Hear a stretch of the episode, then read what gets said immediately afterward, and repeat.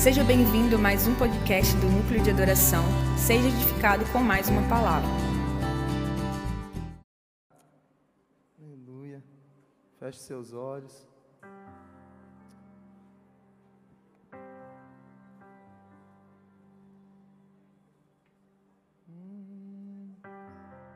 Começa a falar com seu amigo Espírito Santo. Você não veio aqui para assistir pre uma pregação. Você está num ambiente profético. Expresse, verbalize a sua fome por Jesus nessa tarde. Ei, nós te amamos, Espírito Santo. Você é bem-vindo aqui. Nós amamos a tua presença. Fica à vontade aqui, meu amigo. Esse ambiente é teu. Arranca de nós, Deus, toda necessidade por um entretenimento. Tira os nossos olhos, ó Pai, de, dos homens, Senhor, e que os nossos olhos estejam fixos no Senhor nesse momento. Nós precisamos de Ti, Espírito Santo de Deus. Tu és tudo que nós temos, Espírito Santo. Nós estamos aqui pela tua misericórdia, pela tua graça. E no nome de Jesus eu quero profetizar que cada coração aqui é uma terra fértil nessa tarde. Ah, Espírito Santo, se alguém chegou aqui sem esperança, que essa pessoa saia cheia de esperança. Se alguém chegou aqui desanimado com a tua noiva, que essa pessoa saia daqui amando a igreja, a noiva do Senhor. No nome de Jesus, nós queremos dizer que nós amamos você, Espírito Santo. Você é lindo demais, Espírito Santo. Nós amamos você, Espírito Santo. Fica à vontade aqui. Fica à vontade aqui. Muito obrigado por cada pessoa que serve nessa casa com tanto amor.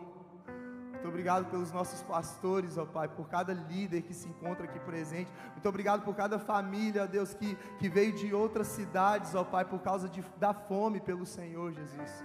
Nós te agradecemos. Só o Senhor pode saciar a nossa fome nessa tarde. Só o Senhor. No nome de Jesus. Aplauda o Espírito Santo, querido. Aleluia. Glória a Deus. Glória a Deus. Pode se sentar. Irmãos, para quem não me conhece, é vou Meu nome é Pedro, casado com a pastora Daiane, tenho dois filhos, Natan e Alice. E quando eu era um jogador de futebol. E nessa semana, numa das madrugadas dessa da vida com o Senhor, é, eu me lembrei de algo que aconteceu quando eu, eu era jogador e eu estava em Teófilo Otoni.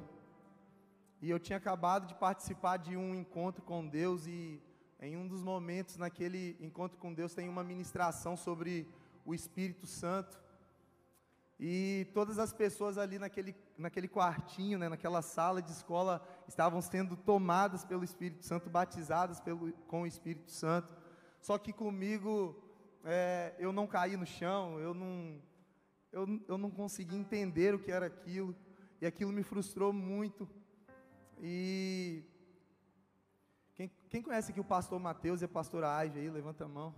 Pastor Mateus e a pastora Aive eles cuidavam, eles me ajudavam lá em Teófilo Otoni, e eu e naquela, naquele tempo eu estava na casa deles, e eu compartilhando com eles, e eles falaram: Não, Pedro, o Espírito Santo habita em você, você é uma morada dele, fique em paz.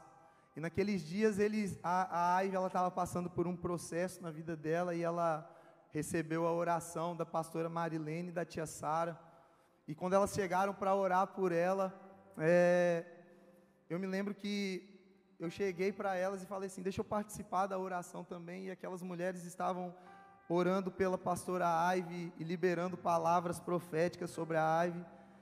E eu fiquei um pouco assustado, porque eu nunca tinha visto aquilo. Enquanto uma falava em línguas, a outra ia traduzindo o que estava sendo liberado, e eu fiquei desesperado.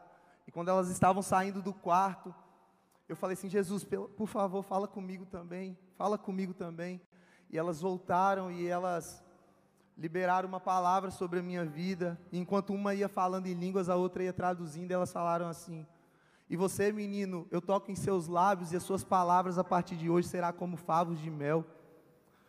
Vai para os da sua casa que eles vão ser salvos. Enquanto uma ia falando em línguas, a outra ia traduzindo e eu fiquei em choque com aquilo. E eu desci de Teófilo Otônio para Colatina, porque era uma, nós estávamos em uma temporada de férias. E eu me lembro que quando eu cheguei em casa, eu decidi fazer algo. Eu falei assim: eu não vou comer e eu não vou beber, enquanto a minha mãe não converter. E naquela semana minha mãe converteu.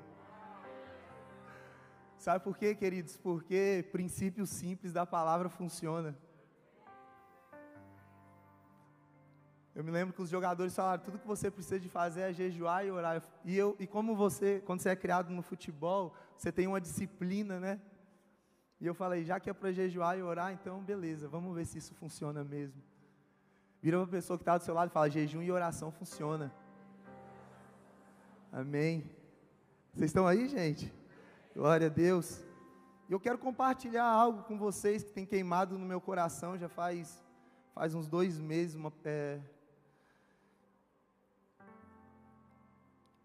O tema dessa mensagem é os condutores da glória de Deus. Tem condutor da glória de Deus aí, querido? Amém. Abre 2 Reis, capítulo 6, versículo 8. Você precisa de entender que essa é uma tarde profética, amém? E como nosso pastor falou, em ambientes proféticos, palavras são sentenças, amém? Você faz parte de uma família espiritual, querido. Eu acredito muito que nesses dias nós vamos precisar dos condutores da glória de Deus. Pessoas que carreguem, carreguem a glória de Deus. Porque pessoas que carregam a glória de Deus em qualquer ambiente, qualquer ambiente, qualquer circunstância, vai ser transformado pela glória de Deus. Amém? Então, segundo, segundo Reis, capítulo 6, versículo 8, vai dizer assim: Ora, o rei da Síria estava em guerra contra Israel. Depois de reunir-se com seus conselheiros, disse: Eu montarei o meu acampamento em tal lugar. Mas o homem de Deus mandava uma mensagem ao rei de Israel: Evite passar por tal lugar, pois os arameus estão descendo para lá. Assim o rei de Israel investigava o lugar indicado pelo homem de Deus. Repetidas vezes Eliseu alertou o rei que tomava as devidas precauções. Isso enfureceu o rei da Síria, que convocando seus conselheiros perguntou-lhes: Vocês não me apontarão qual dos nossos está do lado do rei de Israel? E respondeu um dos conselheiros: Nenhum de nós, majestade. É Eliseu, o profeta que está em Israel, que revela ao rei de Israel até as palavras que tu falas em teu quarto. Ordenou o rei: Descubram onde ele está para que eu mande capturá-lo.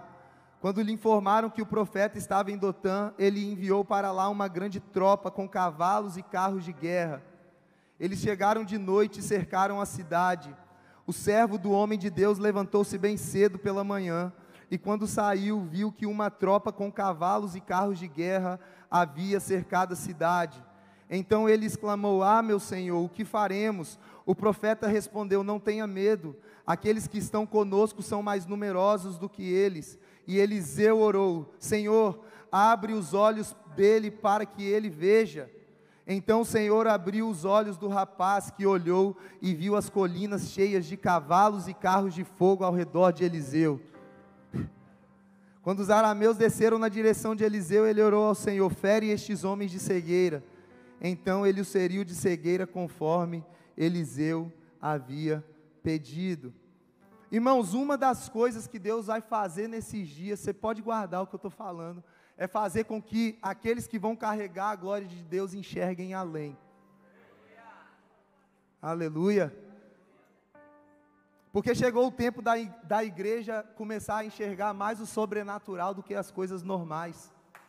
Aleluia. Chegou a hora da igreja não só saber falar, mas e não só saber em ouvir, mas também de enxergar, enxergar e viver uma vida além do normal.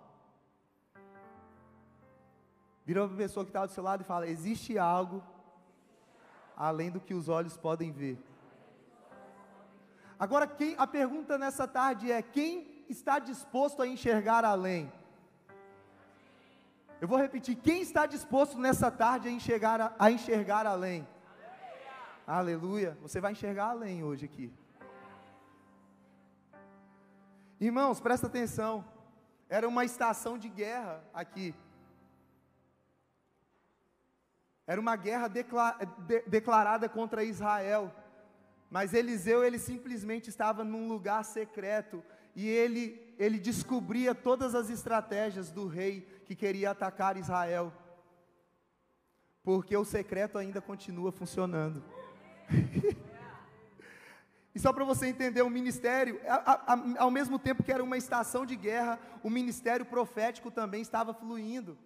Porque Eliseu, ele havia herdado a porção dobrada de Elias por causa da honra e da lealdade, tudo aquilo que estava sobre a vida de Elias estava sobre a vida de Eliseu. Vocês estão aí, gente? Amém? Então Eliseu, irmãos, ele estava ele tava vivendo algo profético, ele estava fluindo no profético. E só para você entender um pouco do ministério profético de Eliseu, abra aí em 2 Reis, capítulo 2, versículo 19.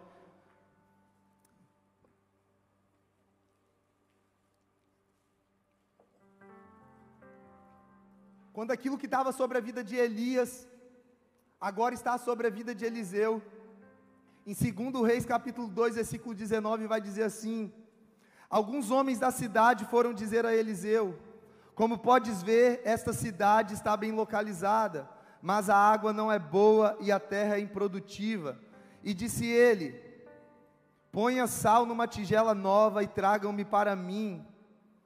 Quando a levaram, ele foi à nascente, jogou o sal e ali disse: Assim diz o Senhor: Purifiquei esta água, não, não causará mais mortes, nem deixará a terra improdutiva. E até hoje a água permanece pura, conforme a palavra de Eliseu. Aleluia.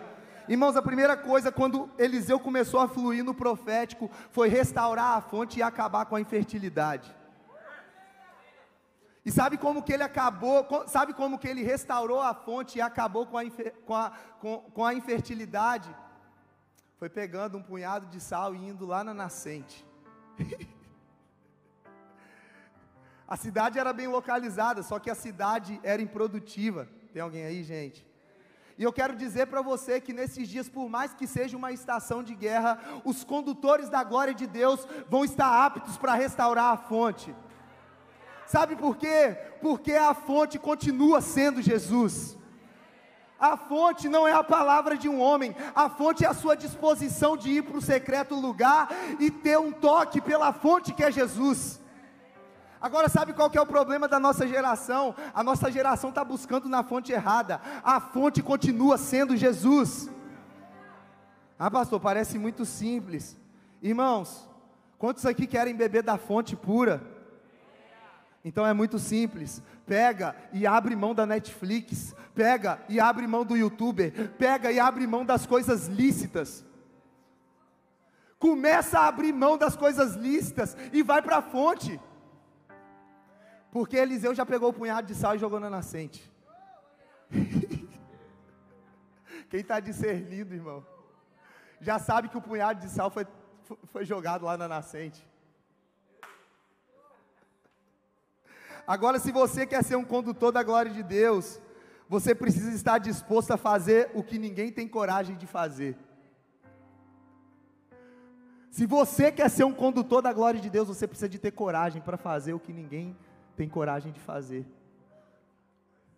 Ah, essa cidade está bem localizada, mas tem um problema. Fica tranquilo. Eu vou pegar um punhado de sal e vou lá na nascente. Ele chegou lá na nascente e ele falou assim: ó, a partir de hoje você não não é mais improdutiva. Sabe o que, que aconteceu?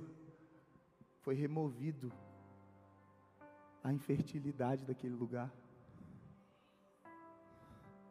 Quer transformar a sua família, quer transformar a sua cidade. Eu não estou falando aqui nessa tarde de uma tática para encher a igreja. Eu estou falando de você ter uma conexão com a fonte. E quando você o, o que vai fluir de você é os rios de água viva. E tudo que as águas. Engraçado que no mar a água viva queima, né? Tudo que você, aonde você chegar, as culturas vai ser transformada. Aonde você chegar, o que está desgovernado vai ter governo de Deus. Sabe por quê? Porque você continua no princípio simples. Você continua indo para o secreto. Você continua buscando a face de Deus. Tem alguém aí, gente? Agora, nessa próxima estação, para os filhos gerar outros filhos, só aqueles que estão bebendo na fonte pura. E nessa tarde, eu quero decretar o fim de toda infertilidade na sua vida. Vira para a pessoa que está do seu lado e fala: vai para a fonte porque você vai gerar. Vamos lá. A água está pura, filho. Eliseu já jogou, o Eliseu, Eliseu já está decidido. Ele pegou um punhado de sal e foi lá: aqui não, aqui não, porque eu sou um homem de Deus. Aqui não. Tem pureza aqui nesse lugar. Porque só os puros de coração podem ver a Deus. Vamos lá, gente. Só os que são puros de coração bebem da fonte. O problema é que a gente vê alguém bebendo da fonte, mas não sabe o preço que essa pessoa está pagando para beber lá. Quer beber da fonte, começa a pagar o preço, querido. Quer beber da fonte, abre mão dos seus interesses egoístas e vai beber na fonte. Para de vir aqui no DNA atrás de uma tática. A tática continua sendo a fonte. A tática continua sendo a fonte. As pessoas chegam para mim e falam: Pedro, quinta-feira de reino, 10 pessoas. Eu não estou nem aí para número. Eu quero saber quem é que está bebendo da fonte. Porque quem beber da fonte, até em lugares pequenininhos, o evangelho expande. Vamos lá, gente. Aleluia. Agora presta atenção. Eliseu pega o punhado de sal, Edris, joga na fonte. Sabe o que, que vai rolar agora? Ele desce e aí aparece 42 meninos. Lá vai o careca. Olha o careca aí. Os condutores da glória de Deus vão remover nesses dias toda a imaturidade e infantilidade. Eliseu tá, tá estava tomado. Eliseu sabia o que estava sobre a vida dele, ele está tomado, Eliseu. Então ele chega o quê? Irmão, nós estamos falando de 42 meninos que viram um mover profético, mas não quiseram acompanhar o profético. E quando eles não querem acompanhar o profético, sabe o que, que acontece? Eliseu vira para eles e fala: careca, porque em estação profética, em ambientes proféticos, a imaturidade e a infantilidade morrem. Pessoas emocionais em ambiente profético assistem pessoas propositais contemplam a glória de Deus. Sabe qual que é o problema? É que a gente vem para cá esperando o toque de um homem. Querido, em tempos proféticos vai ser o toque do Espírito Santo sobre a sua vida. Deus nesses dias aqui à tarde, ele vai remover toda infantilidade e imaturidade. Porque nós estamos falando da estação profética.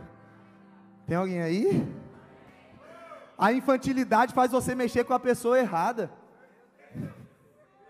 Eliseu está tomado, filho. Para de mexer com a pessoa errada.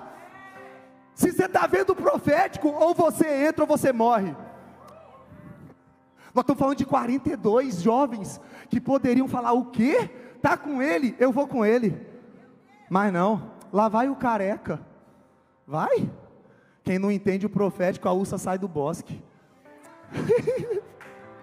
o problema, meu Deus do céu, me ajuda, Jesus.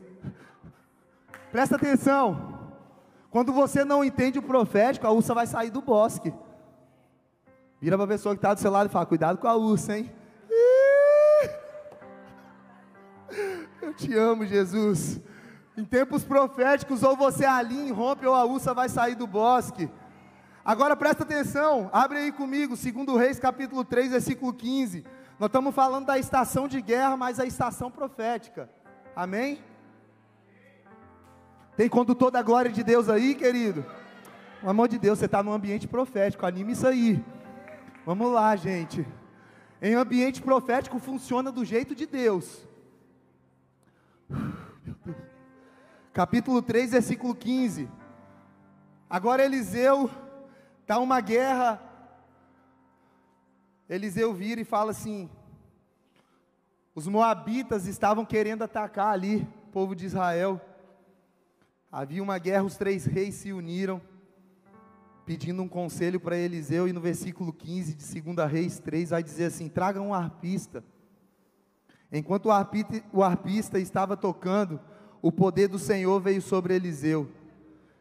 E ele disse: Assim diz o Senhor: cavem muitas cisternas neste vale, pois assim diz o Senhor: vocês não verão vento nem chuva, contudo este vale ficará cheio de água, e vocês, seus rebanhos e seus outros animais beberão. Mas para o Senhor isso ainda é pouco, ele também entregará Moabe nas suas mãos. Vocês destruirão todas as cidades fortificadas e todas as suas cidades importantes.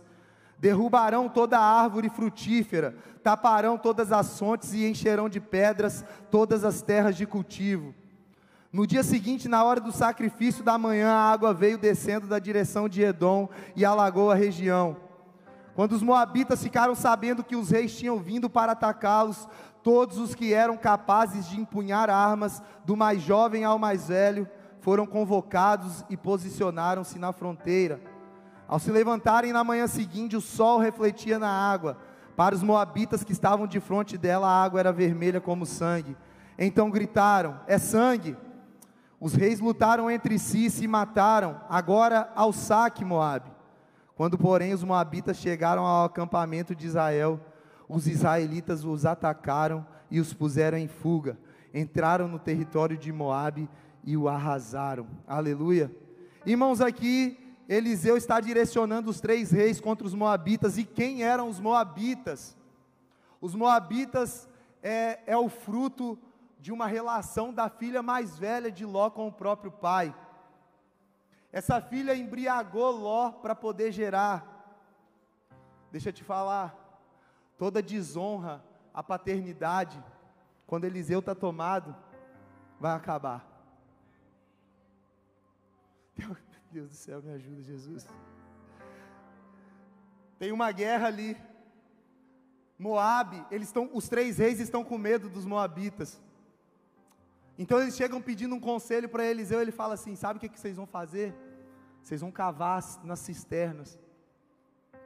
A princípio essa guerra já estava perdida, mas quando esses reis decidem cavar, e Moabe está indo atacar, o sol da justiça brilha no outro dia, porque as águas de Edom já correu e cobriu toda a cisterna. Então os reis olham e pensam que é sangue e começa uma luta entre eles mesmos. E Moabe é arrasado. Agora presta atenção. Naquele dia, mesmo com um exército menor, a palavra profética prevaleceu e os moabitas foram destronados. Irmãos, nesses dias os condutores da glória vão destronar a cultura dos moabitas. Eu vou repetir isso. Se você é um condutor da glória de Deus, você tem uma responsabilidade nesses dias: destronar a cultura dos moabitas. Só que sabe o que, que faz a palavra profética funcionar na vida de alguém? É que essa pessoa, quando ouve a palavra profética, ela não pode ser só um ouvinte.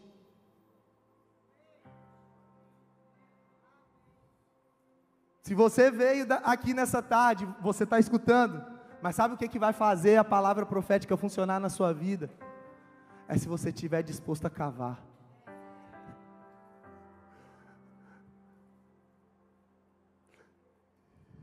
Sabe por que falta força? Sabe por que muitas profecias não são concretizadas? Porque está faltando força na vida de muitos para poder cavar. Não, eu só quero os lugares altos. Deus está nos lugares altos, mas Deus também está com você quando não está nada acontecendo e você precisa de cavar. Tem alguém aí, gente? A igreja ficou acostumada com os lugares altos e, e esqueceu de cavar. Só quer os lugares altos. Não, eu só vou para o culto porque lá tem uma revelação. A maior revelação é a palavra de Deus. Não, hoje se é fulano, eu dou glória a Deus, eu rodopio, eu grito. Mas no dia que é a tia que limpa a igreja, que vai pregar, ninguém rodopia, ninguém dá glória a Deus. Por quê? Porque nós estamos falando dos condutores da glória de Deus. Deus usa quem Ele quer. Deus vai usar você do seu jeito. Agora a pergunta é: você está disposto a cavar? Sabe, Quem estiver disposto a cavar nesses dias vai ser usado para algumas coisas. Quem estiver disposto a cavar vai destruir as cidades fortificadas de Moabe. Quem estiver disposto a acabar, a cavar, vai acabar com os frutos de Moabe, acabar com as fontes de Moabe. E nessa tarde eu estou diante de um exército de Deus que tem disposição em cavar, querido. Entende? Pastor, não estou sentindo vontade no culto hoje. Você não vive pelo seu sentimento, filho. Você faz parte do, de um exército. Eu não quero orar porque eu não senti nada. Não.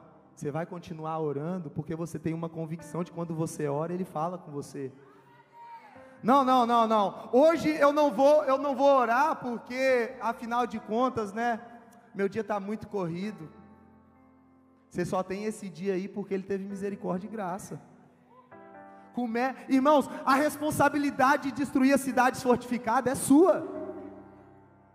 Porque quando você cava, quando você cava e permanece, e eu gosto sempre de falar isso, permanecer é muito melhor do que queimar.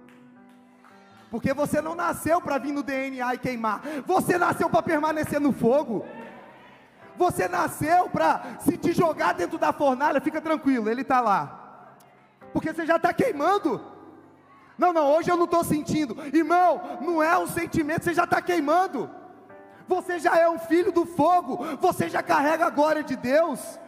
Quando você se rendeu a Jesus, o Espírito Santo passou a habitar em você. Agora, quem está disposto a cavar? Quem está disposto a cavar, quem está disposto a sair daqui falando assim: eu vou destruir toda a cidade fortificada de Moab. Não, não, eu vou cavar é, debatendo no Instagram. Só que a vitória vem. oh, Jesus me ajuda. Não, não, eu, é, a, o meu jeito de cavar é postando. O seu jeito de cavar, a vitória vem, sabe como? É, é, é, é nas regiões celestiais. Então você cava, e Deus vê que você está cavando, o sol da justiça vem brilhando.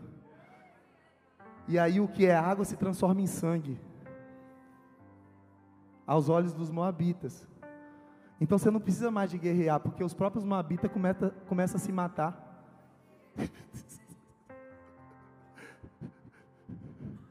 Meu Deus do céu. Alguém tem que ter entendido isso aí.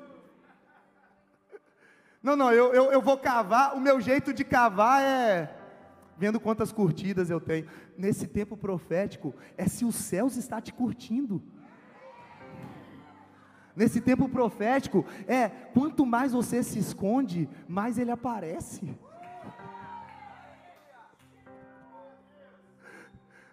Toda necessidade de aceitação morre no tempo profético.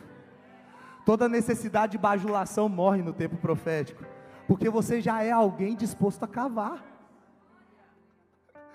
E quando você está disposto a cavar, a estratégia não é sua, a estratégia é do céu. Porque você cavou, então a água veio, e o sol da justiça brilha. Eu quero profetizar que o sol da justiça vai brilhar sobre a sua vida nessa tarde. Agora vira para a pessoa que está do seu lado e fala: Ei, vamos cavar. Quem quer cavar aí, querido? Nós estamos falando, irmãos, começa a cavar.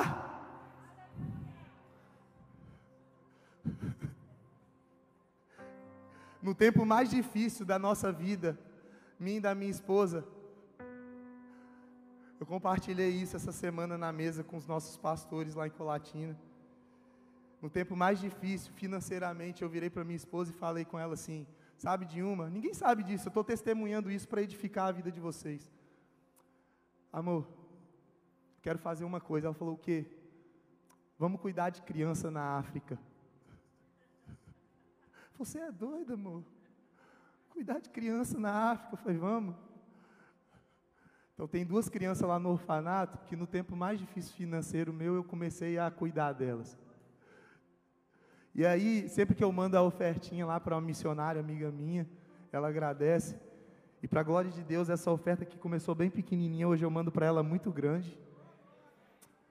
E aí, pastor Kleber nem sabe disso, estou testemunhando aqui para vocês entenderem. Pastor Kleber foi na igreja lá é, e falou a respeito da, do desejo no coração de abençoar, de, de dar uma reforma lá. E aí sempre que eu mando a oferta para ela, ela fala assim: Amém, Amém, Amém. E aí na hora que eu mandei essa última oferta, ela falou assim: essa aqui, Deus vai multiplicar ela cem vezes mais. E aí no dia seguinte, o pastor Cláudio falou, ligou para mim de tarde e falou assim: fiz uma doideira, Pedro. Ah, falei, eu já sei. Eu comprei um som para a igreja. E aí eu fui calcular.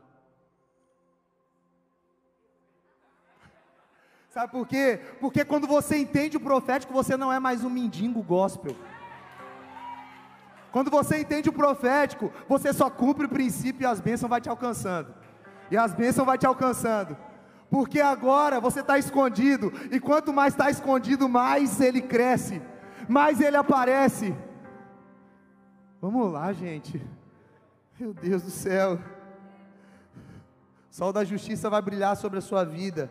Ele já está brilhando. Amém. Tem muita coisa aqui, Jesus. Me ajuda. Mas então depois disso, sabe o que, que acontece? Aparece uma viúva pobre. Essa viúva, ela só tem botijas e um, um pouco de azeite. E ela chega compartilhando da dor dela com Eliseu. E aí o Espírito Santo falou algo comigo aqui.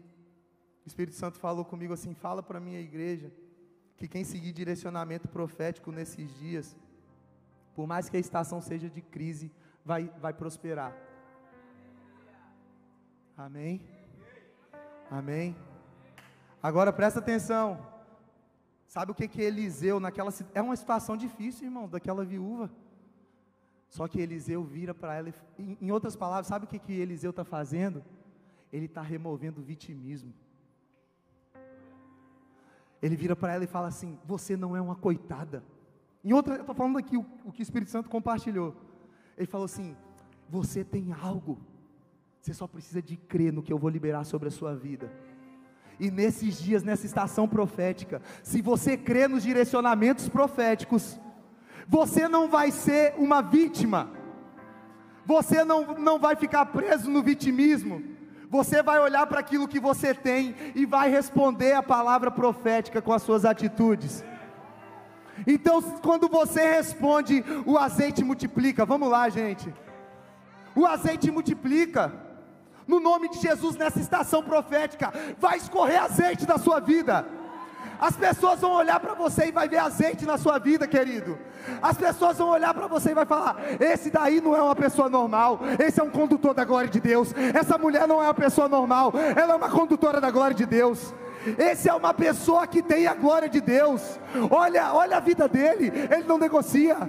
Ele é leal, ele honra, ela honra, ela vai até o final ela vai até o final.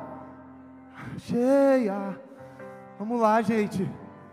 Tem que remover o vitimismo, querido. Ô dó de mim, ô dó nada, você é um filho de Deus. Ah, eu não consigo, eu estou sem tempo. Tem tempo para um monte de coisa, você tem que ter tempo para aquele que é dono do tempo. Não, não, não, eu não, eu não tenho tempo. Está difícil, eu não consigo. Irmão, dá o seu jeito. Dá o seu jeito. Pelo amor de Deus, dá o seu jeito, porque nós estamos falando da estação profética. Tem uma guerra, mas também é uma estação profética. Tem uma guerra, mas a estação é profética. Ah, pastor, a guerra é da ideologia. Irmão, que. Não, não, vou ficar. Isso aqui, sabe como que se vence? Joelho e lágrima.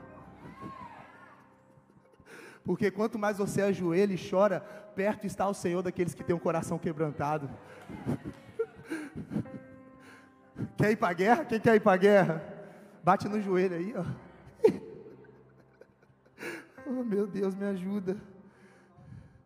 Então Eliseu está descendo, ele está indo embora. E aí tem uma mulher que honra muito ele, uma sunamita, prepara um quarto, uma mesa, uma lamparina um lugarzinho para ele descansar. Ele olha para Geazi e fala assim: vê o que, que ela precisa, qual que é a necessidade. Meu Senhor, essa mulher aí não gera, então Eliseu está tomado.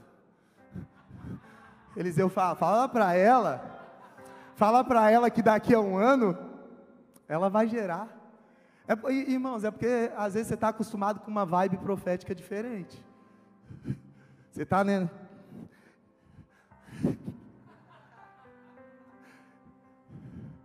Vai gerar.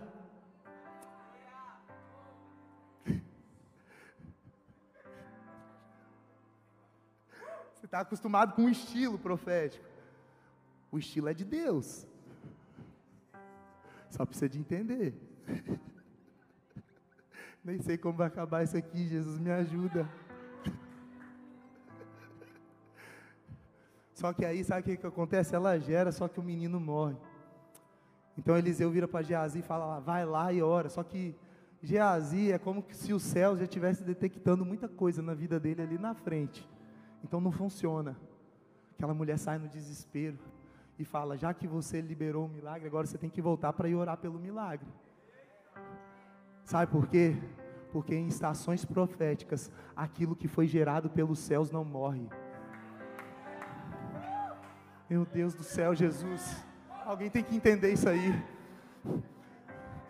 Não, não, eu não consigo fluir no meu ministério. As coisas estão tá difíceis. Eu não consigo fluir naquilo que Deus falou. Deixa eu te falar. Se foi o Senhor que gerou esse milagre, não vai morrer. Se aquilo que te Deus, Deus deu lá atrás e você não sonha mais por isso, nessa noite eu profetizo que vai ser reativado. Milagre que foi liberado pelos céus. Deus tem uma responsabilidade, porque Ele não pode quebrar o princípio de honra. Hum. Meu Deus do céu. Ele não pode quebrar o princípio de honra. Nós estamos falando de uma mulher que preparou um quarto. Estamos falando de uma mulher que naquela estação fez questão de honrar. Então, sabe de uma? Eu mesmo vou lá orar pelo milagre. Sabe aquilo que você chegou aqui nessa tarde pensando em abandonar? Se foi o Senhor que liberou sobre a sua vida não acabou. Ministros, não acabou. Não acabou. Empreendedores do reino, não acabou. Evangelistas, mestres, profetas, pastores, não acabou. Não acabou. Você chegou aqui pensando, não, vai ser a minha última tentativa. Eu tenho notícia para você, nessa noite, ele está mandando dizer que não acabou. Não acabou. Tem alguém aí?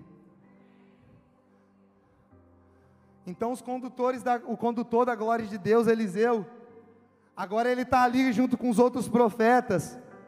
E aí tem, tem farinha, na, tem, tem veneno na panela. Ele pega um punhado de farinha, irmão, e taca. Sabe por quê? Eliseu vai, ele, nessa estação agora, os condutores da glória de Deus, eles têm uma outra responsabilidade: remover o veneno. Quem é condutor da glória aí? Você tem uma responsabilidade. A sua responsabilidade, sabe qual que é? Remover o veneno. Porque nós estamos falando da próxima geração profética que vai vir. Mas não podemos deixar a geração profética morrer. Aleluia. Então, aí vem Naamã, a história toda, irmão, é muita coisa aqui. Naamã é curado, Eliseu dá uma ordem, só que aí Naamã vem oferecer uma oferta. E Eliseu entende, não, não é um tempo de eu receber a oferta. E naquele momento, Geazi corre atrás da carroça. E eu tenho uma notícia para você: que os condutores da glória de Deus não podem se vender. Sabe por que não pode se vender? Porque os Geazi, aleluia, eu já sabia. Minha esposa estava precisando, eu orei hoje de manhã. Presta atenção.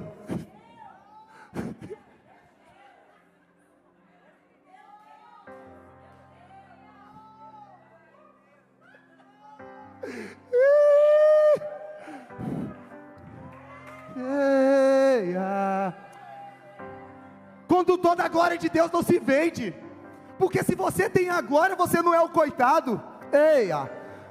Se você tem a glória, você não é o coitado. Se você tem a glória, você já não é mais coitado. Ah, não, toma essa carroça de prata e eu? eu? Fica com isso, velho. Eu já tenho tudo que eu preciso e tudo que Ele quer que eu queira Ele. Tudo que Ele quer que eu queira Ele. Quanto mais eu quero Ele, mais eu tenho a glória. Quanto mais eu tenho a glória, mais eu libero da glória. Se vender, esse é o momento que o Geazi vai ser exposto. Vai lá, velho. Corre atrás da carroça. Porque em ambientes proféticos os interesses morrem.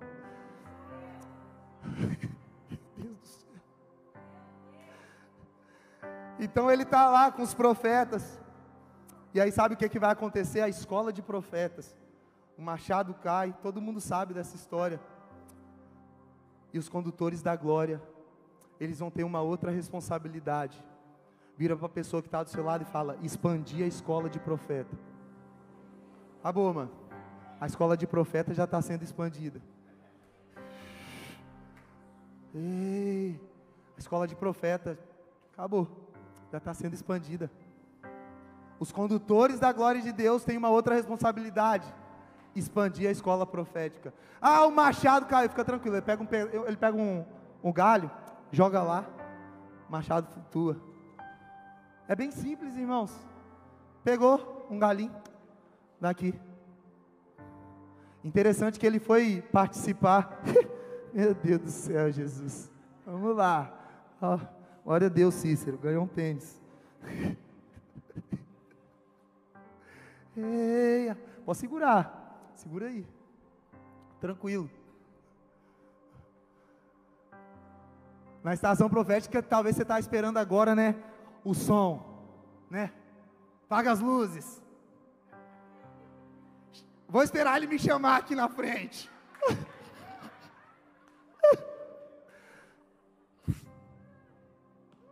Meu Deus do céu. Nada? Já está rolando. Problema é que a gente espera, né? O, vamos ver o que, que vai acontecer. Irmão, nesse momento você já podia estar tá gritando. Pastor, eu podia estar tá gritando. Aham. Você está na casa do seu pai? Nesse momento você já podia estar tá correndo aqui dentro. Só que não, não. Precisa, eu já estou acostumado com um jeito. Deixa eu te falar. Deus não tem um padrão. O padrão é do Espírito Santo, porque é o Espírito Santo que convence o homem do pecado e do juízo. Não, não, eu vou padronizar o ambiente profético, tá doido, velho?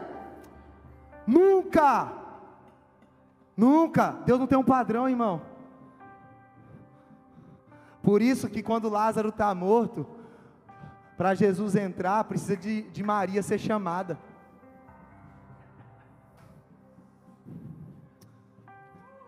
precisa de Maria. Não, não. Marta, quando eu entrei lá, você não me deu adoração, eu só entro aí se Maria vir. Porque ela me deu algo eterno. Vamos lá, gente. Isso, e, e entenda que isso aqui não. Presta atenção, isso aqui não é meu, não. Isso aqui não é meu, não. Isso aqui é do meu pai. Isso aqui não é, isso aqui não é uma palavra minha, não. Isso aqui não é revelação minha, não.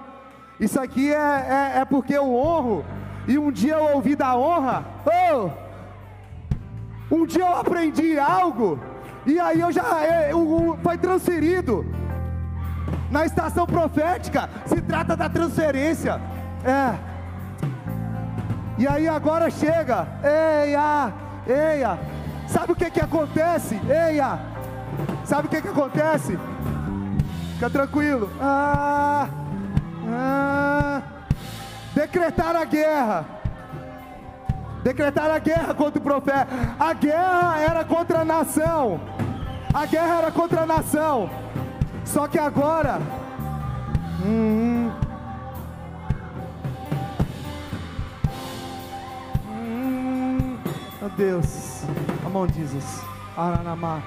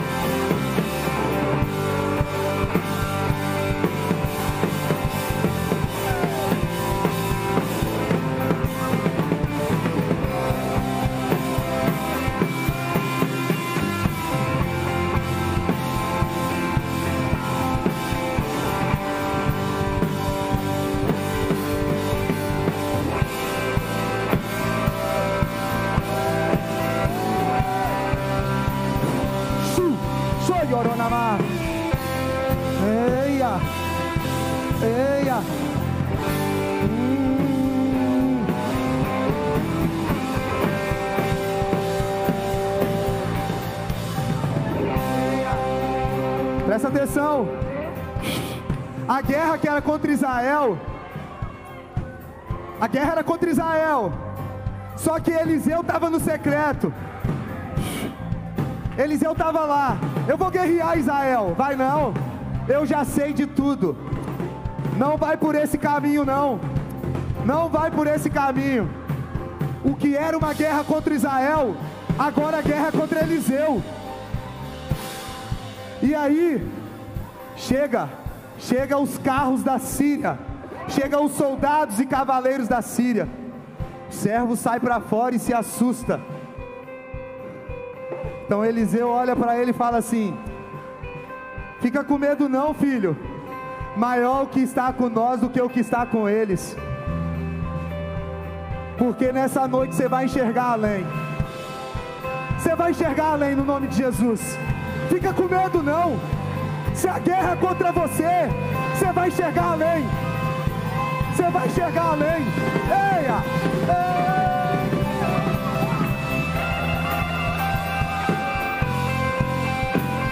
Vai enxergar além no nome de Jesus. Vai enxergar além no nome de Jesus.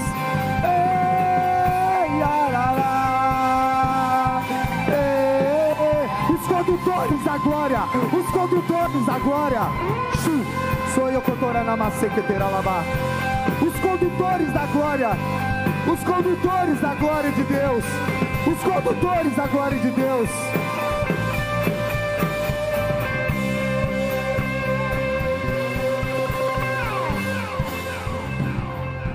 Ah, fica com medo não. Pastor, eu tô com medo do meu passado. Fica com medo não. Pastor, eu tô com medo porque não tem provisão. Fica com medo não. Maior o que está com você do que o que está com eles. Carros de fogo e seus cavaleiros. Os carros de fogo estão preparados. Ele está voltando. Fica tranquilo. Fica com medo não. Ele está voltando, ele está voltando. Você é o condutor da glória de Deus, Aranamassoi Okotoralabá. Eu profetizo condutores da glória de Deus. Condutores da glória de Deus. Se levantem, condutores da glória de Deus. Se posicionem, condutores da glória de Deus. Fica com medo não. Maior que está com você do que o que está com eles. Ei. Você acabou de ouvir o podcast do Núcleo de Adoração. Para ficar por dentro das nossas novidades, acesse as redes sociais.